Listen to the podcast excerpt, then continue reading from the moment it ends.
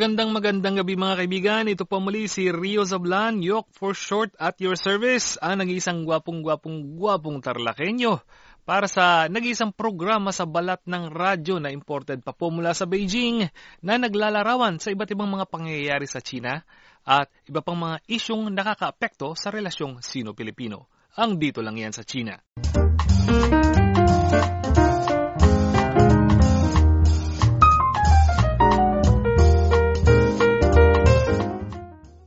Sa taong 2018, ang China ang siya nang naging pangunahing pinanggagalingan ng aprobadong dayuhang puhunan ng Pilipinas.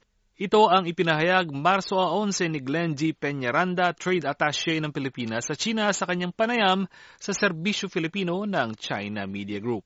Ani Peñaranda, ang puhunang ibinuhos ng China sa Pilipinas sa nasabing taon ay nagkakahalaga ng 50.69 billion pesos mga kaibigan o 975 million US dollars.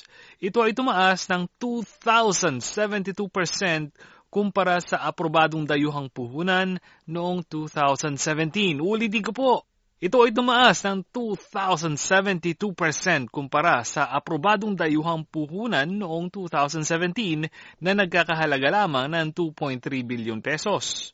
Wini-welcome aniya ng Pilipinas ang nasabing pagunlad dahil lilikha ito ng maraming trabaho para sa mga Pilipino. Ulitin ko po, lilikha ito ng maraming trabaho para sa ating mga Pilipino. Dagdag pa ng diplomata, Malaki ang kinalaman ng naturang pagsulong sa patuloy na paglakas ng kooperasyon at pagkakaibigan ng Pilipinas at China. Iniugnay din ni Peñaranda ang uh, pagunlad na ito sa mga polisiyang pinag-uusapan at dinaraos ngayon sa Lianghui o yung tinatawag na dalawang sesyon tulad ng ah, pagbubukas ng ekonomiya ng bansa sa mga puhunang dayuhan, kagustuhan ng China na maglagak ng puhunan sa mga kapitbansa sa Asya, pagpapaahon sa lahat ng Chinong mula sa kahirapan, paglinis ng kalikasan, Belt and Road Initiative o BRI at pagtatayo ng komunidad na may pinagbabahagi ng kinabukasan para sa sangkatauhan. Pinaliwanag ni Peñaranda na dahil sa magandang tunguhin ng uh, ekonomiya ng China at bisyenteng mga polisiya, patuloy na tumataas ang pag-aangkat ng mga produkto mula sa mga kapitbansa. Lumalakas ang pangangailangan upang maglagak ng puhunan sa labas at nagbubukas ang ekonomiya ng China sa mga puhunang dayuhan. Dahil dito, ang pagluluwas aniya ng Pilipinas sa mainland China at Hong Kong noong 2017 ay umabot sa 15.54 billion US dollars at ito ay mas mataas ng 17.84% kumpara sa 2016. Samantala, ang pag-aangkat naman ng Pilipinas mula sa mainland China at Hong Kong sa parehong taon ay nagkakahalaga ng 18.06 billion US dollars.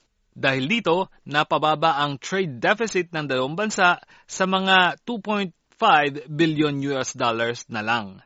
Dagdag pa ni Peñaranda, noong 2018, ang pagluluwas ng Pilipinas sa mainland China at Hong Kong, ito po yung exciting, ay nagkakahalaga ng 18.3 billion US dollars at ito'y mas malaki ng 7.1% kumpara sa tinalikdang taon. Ang nasabing datos ay katumbas ng 27% ng lahat ng pagluluwas ng Pilipinas sa ibayong dagat. Nakikita po ninyo mga kaibigan, uh, noong 2018, lahat ng uh, pagluluwas ng Pilipinas sa ibayong dagat, 27% nito ay napunta sa China. Ibig sabihin, Marami pong mga kababayan natin sa negosyo, uh, yung ating mga kaibigang nagnenegosyo dito sa China, yung mga farmers natin na nagbebenta ng mga produkto nila papuntang papuntang China ay talagang ano, talagang umunlad yung kanilang pamumuhay ano. Sa kabilang dako, sinabi ni Peñaranda na batid ng Pilipinas ang mga pagbabago sa pandaigdigang entablado ng pamumuhunan at negosyo pati na rin ang mga nakaumang na balakid sa pagunlad ng kabuhayang pandaigdig. Kaya naman, sinusubaybayan niya ng Pilipinas ang pangyayari sa Lianghui o dalawang sesyon dahil ang mga resulta mula rito ay magkakaroon ng makabuluhang epekto sa relasyong pang-ekonomiya ng Pilipinas at China, ASEAN at China, at daigdig at China. Yung pong Lianghui mga kaibigan, yung ating uh, o dalawang sesyon, yung ating pinuntahan kamakailan, ano. Yung dalawang sesyon ay yung uh, uh, pag, uh, CPPCC, yung uh, Chinese Political Consultative Conference at yung National People's Congress o yung NPC Conference. Itong dalawang ito, uh, yung NPC po, yung pong uh, legislature ng China.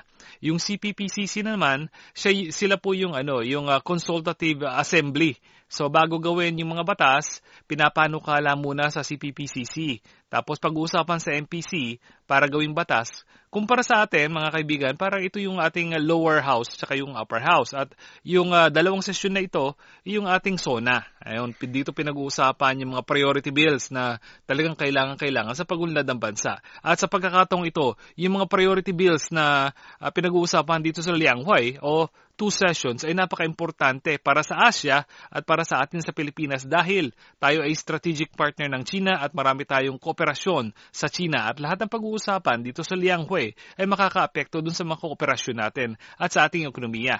Dahil yung Belt and Road Forum ay Belt and Road Initiative mga kaibigan ay talaga nakatie up dun sa ating Build Build Build Infrastructure Program.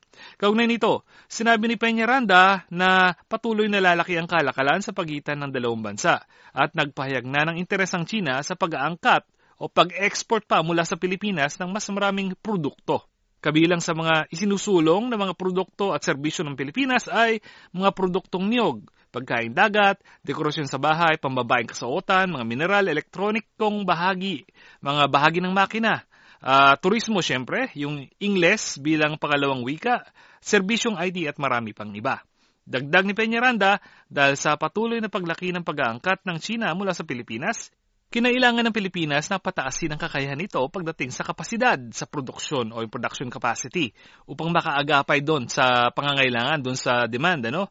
At para rito, tumutulong din ang China. Aniya para ipasilita ang mga puhunang Chino sa Pilipinas pinirmahan ng Kagawaran ng Kalakalan at Industriya ng DTI at Ministry of Commerce o MOFCOM ng China Noong Nobyembre 2017 ang Memorandum of Understanding para sa pagdedevelop ng mga parking industrial.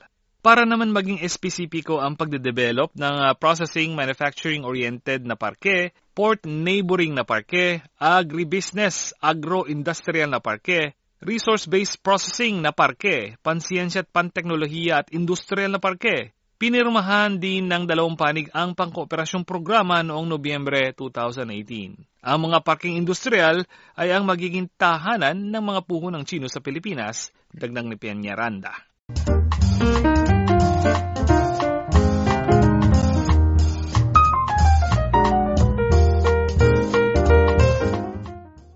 Narito't pakinggan natin ang kanyang tinig. Mm, magandang hapon. Uh, magandang pagkakataon na kita kita tayo ulit. Na at uh, maraming salamat sa sa group ninyo mm-hmm. sa patuloy na pagsuporta sa sa sa embahada natin at saka yung yung mahalagang uh, pagpapalaga pag uh, pag-share no ng mga nangyayari sa ating uh, ugnayan sa sa China lalo na sa sa negosyo. Um, pagtitingnan natin yung nangyayari sa kalakal at saka sa pamumuhunan at trade investments, ang masasabi natin sa English na we are in a very exciting times. Kasi yung, yung kalakal natin sa China patuloy na lumalaki. No? Um, last, uh, nung 2018 na available na yung data, um, patuloy yung pag uh, paglaki uh, no pag uh, uh, ng ating exports sa, sa China. Malaki rin ang ating imports sa, sa China pero um, sa tingin ko ito naman ay uh, pagkakataon din na para uh, ma para magkaroon tayo ng oportunidad na na imbitahin sila na mamuhunan sa atin para palaguin at uh, uh, uh, pagtibayin pa yung ating capacity no, sa industry. No. Um, ang gusto kong sabihin na sa, sa kalakas sa, sa, sa, sa pamumuhunan, napakaganda ng mga figures na yan. Ang, kung mabanggit ko lang, ang export natin sa China last year, uh, lumaki ng 7.1% uh, to 18.3 billion. At ito ay um, malaking bahagi ng ating total exports, nasa 27%. No? So, mahalaga yung, yung China sa market. No? Um, sa ngayon, karamihan pa rin ng ating export ay nasa electronics. Kasi uh, ang ang Pilipinas kasama dun sa tinatawag na regional supply chain. No? Ang China, as we know, is uh, the factory of the world. Na so marami mga produkto na binibenta sa buong mundo, ginagawa sa China. Ang Pilipinas kasama dun sa mga nagsusupply ng mga parts and components na kailangan ng, ng, ng China. Um, tapos sa, sa, sa larangan naman ng pamumuhunan, uh, nakakatuwa talaga na dahil uh, malakas ang interest ng mga um, kaibigan natin sa China, naghahanap ng oportunidad sa paligid no sa sa Asia. Um, kasi sabi nila ano um, dun sa mga neighbor countries natin sa mga kapit uh, bansa, bansa na eh tayo eh, ita, isa tayo sa mga pinakamalapit sa China. Tapos titingnan natin nung 2018 yung mga approved investments, ibig sabihin yung mga negosyante na may planong mag-invest sa Pilipinas mm. Na nag-apply na sa BOI, sa PESA at iba pang mga investment promotion agencies. Lumabas na ang China ang nanguna. Mm. Uh, I think uh, ito maybe for the first time no um, in the in our in our history kasi sa maraming taon ang ang ang Japan o kaya ang US o Europe ang nanguna ba. Pero last year nanguna na yung China. Uh, so um, magandang balita ito at saka ay nakakatulong sa sa objectives natin na i-diversify yung sources of investments kasi diversify din naman yung mga merkado natin.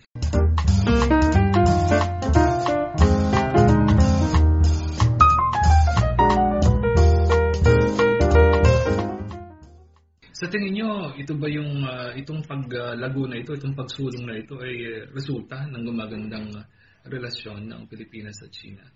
Oo, kasi alam nyo sa sa tingin namin sa karamihan ng mga uh, uh, negosyanteng Chino na mahalaga yung nakikita nila yung bansa na may magandang relasyon sa bansa nila. So, tinitingnan nila kung ano yung relasyon ng mga uh, pangulo ng bawat bansa. At saka nakikita nila na yung Pilipinas at China ngayon ay you know, are uh, mabuti yung ating uh, ugnayan sa, sa maraming bagay.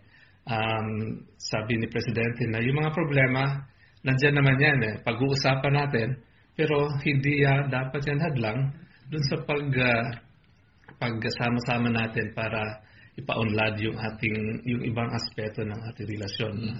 lalo na diyan yung yung pagninegosyo no ang nakikita nga natin na dahil dito ang nabanggit ko na ito noon na yung yung magandang relasyon nakikita namin hindi lang sa mga sa mga opisyales, hindi lang sa mga negosyante na pumunta sa embahada, pero pati dun sa mga ordinaryong tao na namin na na na namimit namin sa, sa daan sa supermarket no? pag sila ng Pilipinas parang okay excited sila oo, oo, oo. so isa to sa, sa bunga no? at saka doon sa Belt and Road na, na kasama ng Pilipinas ngayon uh, uh, dagdag pa doon sa mga infrastructure projects na, na isa sa mga naunang emphasis no um, mahalaga, ang kasama din dito yung tinatawag na industrial capacity cooperation. No? Um, ma, makikinabang Pilipinas dito kasi ang ang mga uh, may mga industriya sa China na lumalabas na yung going global nila. No? Um, and ang una nilang tinitingnan kung saan sila pwedeng um, pumunta, lalo na doon sa mga kapit uh, bansa. No?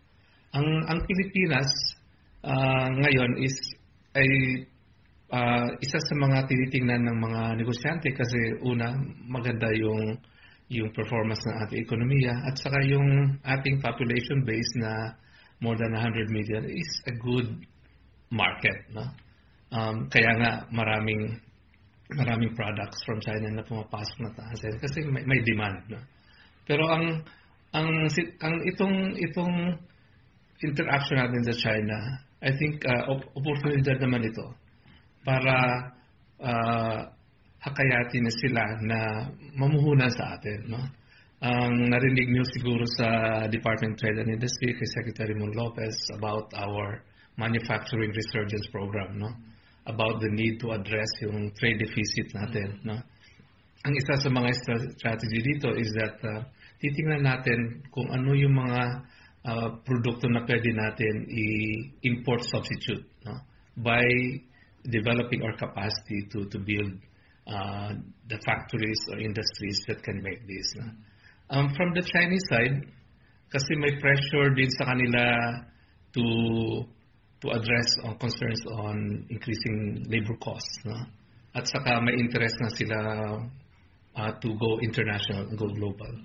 Ang ang Pilipinas can be one of the destinations for for the companies na, na lumalabas. No?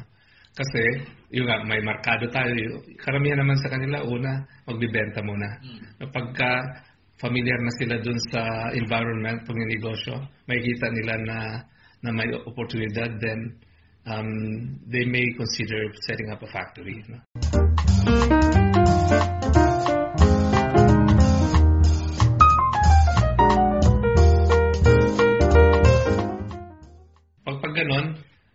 Papasok yung capital, papasok yung technology, so nag-nag-improve yung ating capacity to, to produce. No?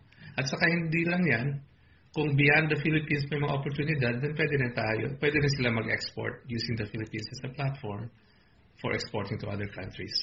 So win-win-win. Win-win-win yes, situation. Uh, lalo na ngayon, na, um, alam naman natin na merong US-China trade, trade fiction. Na? Pero ang, ang, ang Pilipinas ngayon, um, merong trade preferences uh, sa US.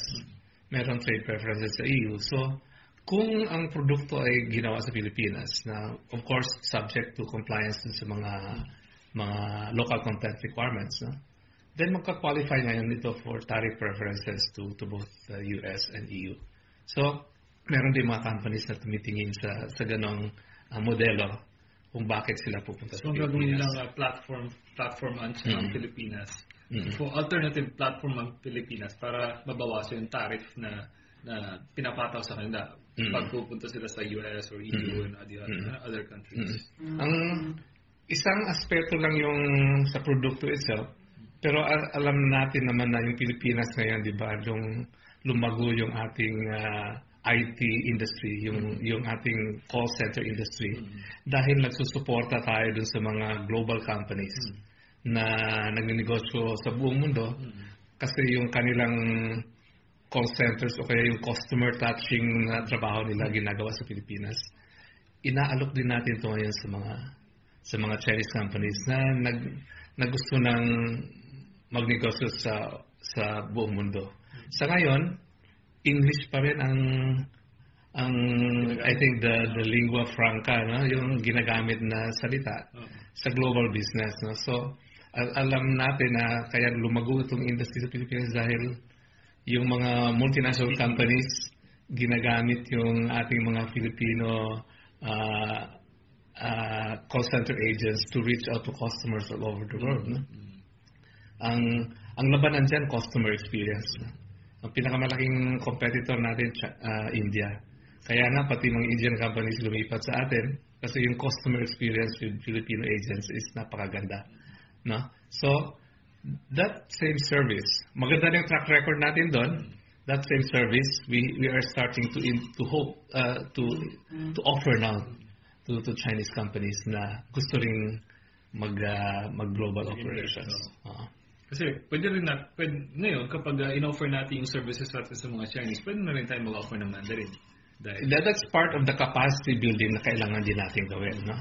Um, sabi ko nga, no, kung ang China ngayon ang pinakamalaking merkado na ng export natin, kung ang China ngayon ang pinakamalaki ng source ng investment natin, siguro isa sa mga dapat gawin natin is, at the least, is to learn, learn Mandarin. Mandarin no? oh, diba? Ito na ito ng importanteng oh. economic partner natin ito. Oh. Dapat pag-aral na tayo, no? Kasi Tama uh, and, and and that is, I think, part of what we really need to do.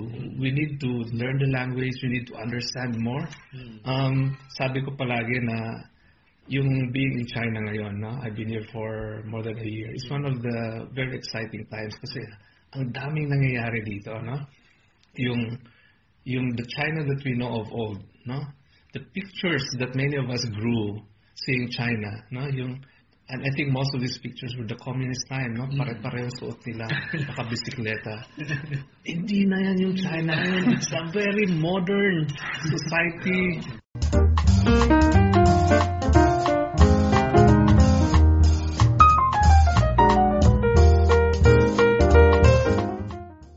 Mga kaibigan, sa susunod na linggo ay itutuloy natin ang pakipagkwentuhan kay Mr. Glenn Peñaranda ng DTI Beijing dahil kinakapos na tayo sa oras. Marami pa pong ibabalita si Mr. Peñaranda tungkol sa patuloy na umubusbong na ugnayang pangkalakala ng Pilipinas at China na nagdadala ng maraming trabaho at oportunidad sa pagunlad para sa mga Pilipino. Para sa inyong mga komento at kuro-kuro, mag-email lamang sa filipino underscore section at yahoo.com, mag-text sa mga numerong 0947-287-1451, 0905-474-1635 o mag-iwan lamang ng mensahe sa message board ng dito lang yan sa China.